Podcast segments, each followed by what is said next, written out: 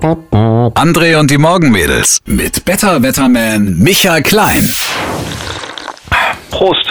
Ja, ich soll nicht mal ah, machen am Rad. Ich weiß, klingt furchtbar, aber ich brauche heute viel Kaffee. Aber Es ich finde so Haach machen beim Trinken ist doch schön. Das ist äh, besser als dieses, man setzt sich irgendwo hin und macht wieder, äh. ja, das stimmt. Ist ja auch irgendwie Ausdruck von Lebensfreude und von Finde ich auch, ja. Genuss. Ja, so, oh, Mensch, schon Kaffee. Es sind die kleinen Dinge, die das Leben schön machen. Trink erst mal einen Schluck Kaffee. Ich sag's dir. Ja, komm her. Ja. Oh. Und?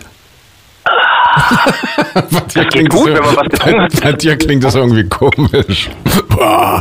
Das ist, weil ich früher viel, viel an der Telefonhotline gearbeitet habe unter dieser 0900er Nummer. Alles klar. Ja, genau daran habe ich gerade gedacht. Ja, ernsthaft, du? Genau. Hab ich Michael immer noch Klein, drauf, ja. Ruf mich an. da fällt mir gleich wieder klein, aber hart ein. Unser Podcast. Ja. Ja, so. ja aber, aber jetzt mal zurück zum Wetter, Micha. Jetzt hast du Äh, Erwartungen geweckt, die wir nicht erfüllen können. Ja.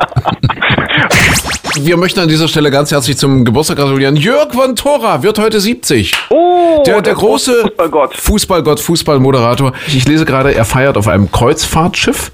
Wahrscheinlich, wenn, wenn das ist natürlich clever, wenn du 70 wirst und auf ein Kreuzfahrtschiff gehst und dort feierst, kannst du dich trotzdem noch richtig jung fühlen. Ja, erstens das. Zweitens kommen auch nicht so viele. Du musst nicht viele kommt einladen. Nicht so viele, genau. Ja. Ja, sehr schön. Aber das, das ist eine schöne Idee. Also ich meine, wenn man wenn man es geschafft hat, wenn man wirklich prominent ist, ich glaube, dann laden die einen ja auch ein. Dann musst du irgendwie eine halbe Stunde aus deinem Leben erzählen da abends auf der Bühne und dann bist du eine Woche umsonst auf dem Schiff. So stelle ich mir das vor. Das ist auch schön. Jetzt Das ist vielleicht toll. andere, vielleicht klappt das bei dir auch eines Tages. Eines Hat euch schon mal jemand angerufen? Nee, das ist noch nicht. Nee. Vielleicht so ein kleiner Dampfer auf dem Senfsee. Ich wollte gerade sagen, so die Elbschifffahrt, Ja. die hätte doch Ja. jetzt da vielleicht eine Möglichkeit. Hier auf dem Gaspudener See, genau, da, da Ja, wir so Ja, das ist schön. schön, das machen wir. Und Also du ich glaube, erzählst mich ruft nur jemand an, der Tretboote betreibt. ja, oder so, Ja. richtig. Und du gehst auch mit aufs Tretboot und erzählst das Wetter. Stimmt, ihr zwei auf dem Und dann Tretschwan, sagt- ich sehe schon. Ja, und, und dann, dann sagt mein Beifahrer, ach, können Sie nicht ruhig sein und einfach nur treten? genau drin.